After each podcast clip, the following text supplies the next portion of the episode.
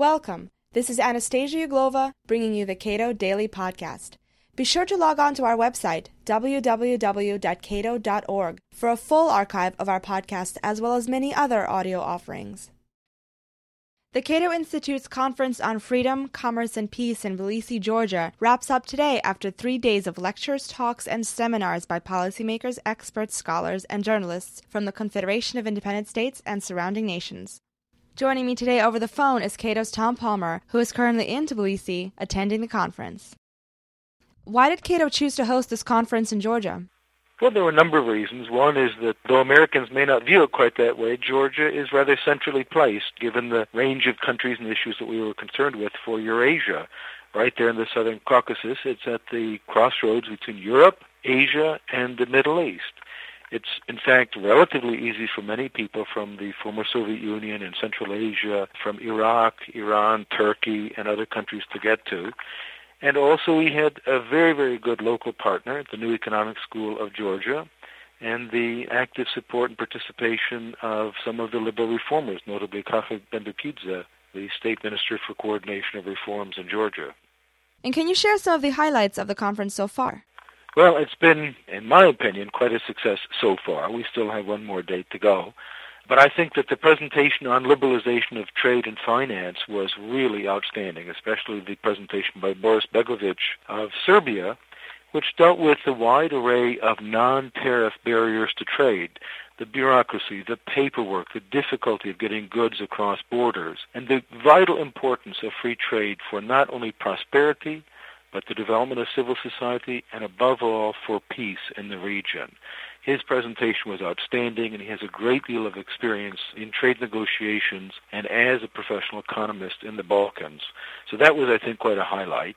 We also had Andrei Illarionov gave quite an excellent presentation entirely in Russian, but we had translations into Georgian and English on the relationship between political freedom and personal freedom and economic freedom. Really quite outstanding and very sophisticated statistical analyses.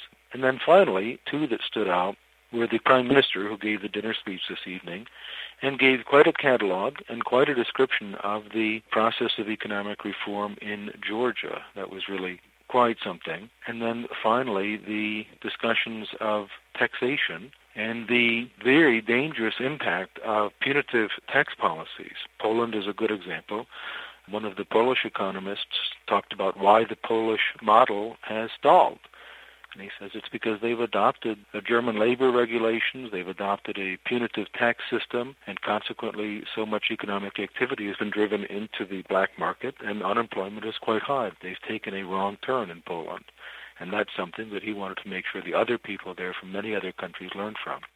And over the course of this conference, have you seen any consensus emerge as to the policies or social phenomena that present the chief obstacles to economic liberalization in Eurasia? That's a very interesting question. There are representatives here from 28 different countries, so there's a wide range of different conditions and obstacles that the different people have to face.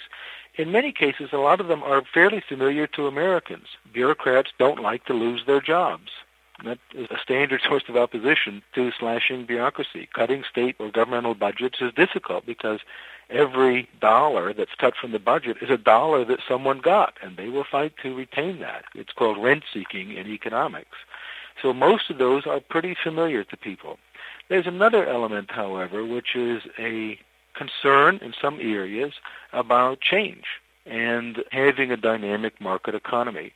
The general consensus, however, is that people have figured out that if you want to remain poor, having a big bureaucratic government with a large budget and a complicated tax structure and state ownership of industries and protectionism, that's the way to stay poor.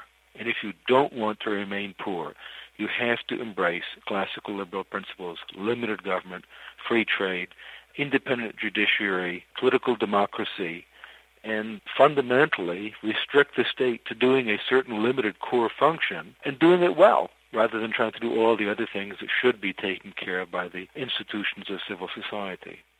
What do you expect to come out of this conference?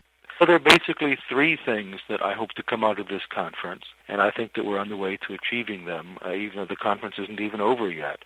The first is to build a network of committed people from all the different nations here. There are 28 different countries people who will support each other, people who will share ideas, and to make each other know they are not alone in supporting these ideas. This is so important if you're in Uzbekistan or some various countries that have really difficult problems of achieving reform. You have friends, and they will support you and give you moral support and other kinds of support. That's extremely important. The second is to provide inspiring stories of success of political leaders, of policymakers who have had the courage to do the right thing, sometimes to pay a short-term political cost. As I said, for every dollar you cut from the budget, or ruble, or lari, or som, for every unit of the currency, someone is getting less, and they are going to fight over that, some special interest or some group of persons. So you have to pay a short-term price, but there are enormous long-term benefits for your country.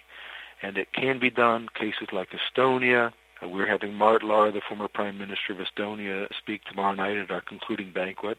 An amazing success story from communist poverty now to being a rather prosperous country. And what is happening in Georgia this evening. It can be done, but it takes determination and courage and just old-fashioned stubbornness. The third thing which we're on the way to accomplishing, but as a longer-term project, is assembling stories of success and stories of failure, countries that did it right and countries that failed, and see what we can learn from that to be able to guide the classical liberal reformers, the advocates of liberty in the future, so that we can hit the mark more often and lead more people to a world of freedom and peace. And do you expect to see measurable policy changes in the right direction in coming years? Actually, yes, I do. And indeed, we've just seen it in Georgia. Our friends who've been active here and the work that has been done by Cato and other organizations in Georgia has actually paid off. They have been implementing reforms. They have moved dramatically in the ratings of groups such as Transparency International in terms of corruption. It has fallen quite dramatically in this country. It's not zero.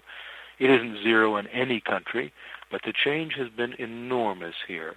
In addition, the cost of doing business has been slashed dramatically.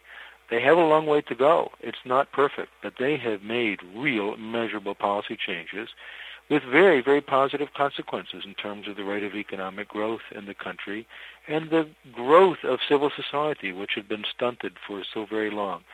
I expect that we will see that taking place in other countries as well. If you enjoyed this program, consider subscribing to Cato Audio, a dynamic 60 minute monthly recording that brings you inside the Cato Institute for highlights from exceptional, one of a kind lectures and events on key issues of the day presented by nationally known scholars, authors, and political leaders. Cato Audio is available on our website as well as on iTunes and audible.com.